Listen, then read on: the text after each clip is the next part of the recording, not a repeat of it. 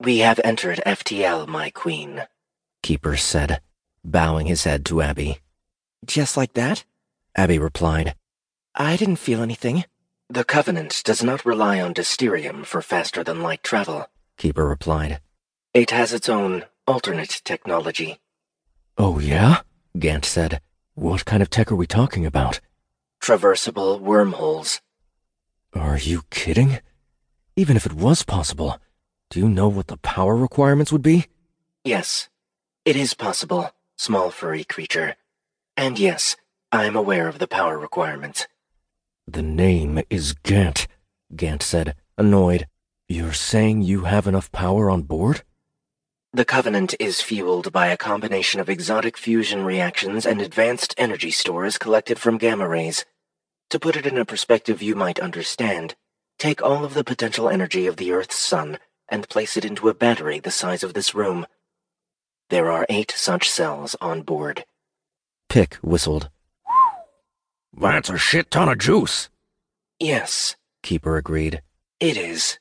A large portion of the active energy was being diverted toward the focus to maintain the containment field, leaving only critical systems operative. When the field was shut off, main power was restored throughout the Covenant, including to my central nervous system. That big blobby thing? Pik asked.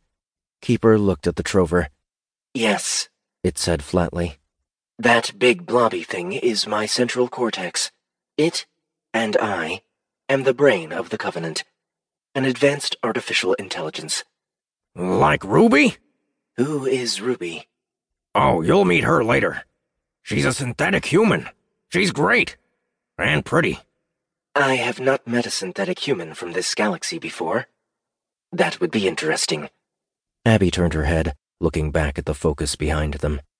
Energy was still flowing to it, along with the restored blood of the shard. Speaking of containment fields, she said, pointing at one of the dead Asura soldiers nearby. What the frag? It is a long story, my queen. But you've already discovered the effects of the juxtaposition. Juxta, huh? The Asura come from a place they call the Veil. It is a parallel multiverse that sits between the fabric of what we understand to be the connected universes created by the One. While the practical definitions and algorithms have yet to be fully determined, the most basic understanding is that for this universe to exist, the Veil must exist with it. What is truly astonishing about the Veil is that it should be vacant of intelligent life or living organisms of any kind. The bonds are tenuous, and many of the regions unstable, Somehow, the Asura have made a home there. And found their way here. How? The crystals. The Darkstone in particular. The resonance of it alters the landscape of space and time itself, pulling the phase of the veil closer to the phase of our universe. The Asura are drawn to the Darkstone, and the juxtaposition allows them to cross from one side to the other. Once a route is opened up to them, they are difficult to control unless they are contained and even then they can be a struggle to eradicate, as you have witnessed. You talk about them like they're pests, but it sounds more like they're intelligent life forms who wound up getting stuck here. They swarm toward the Darkstone like it is a narcotic. They follow its call without reason or logic, even directly into death.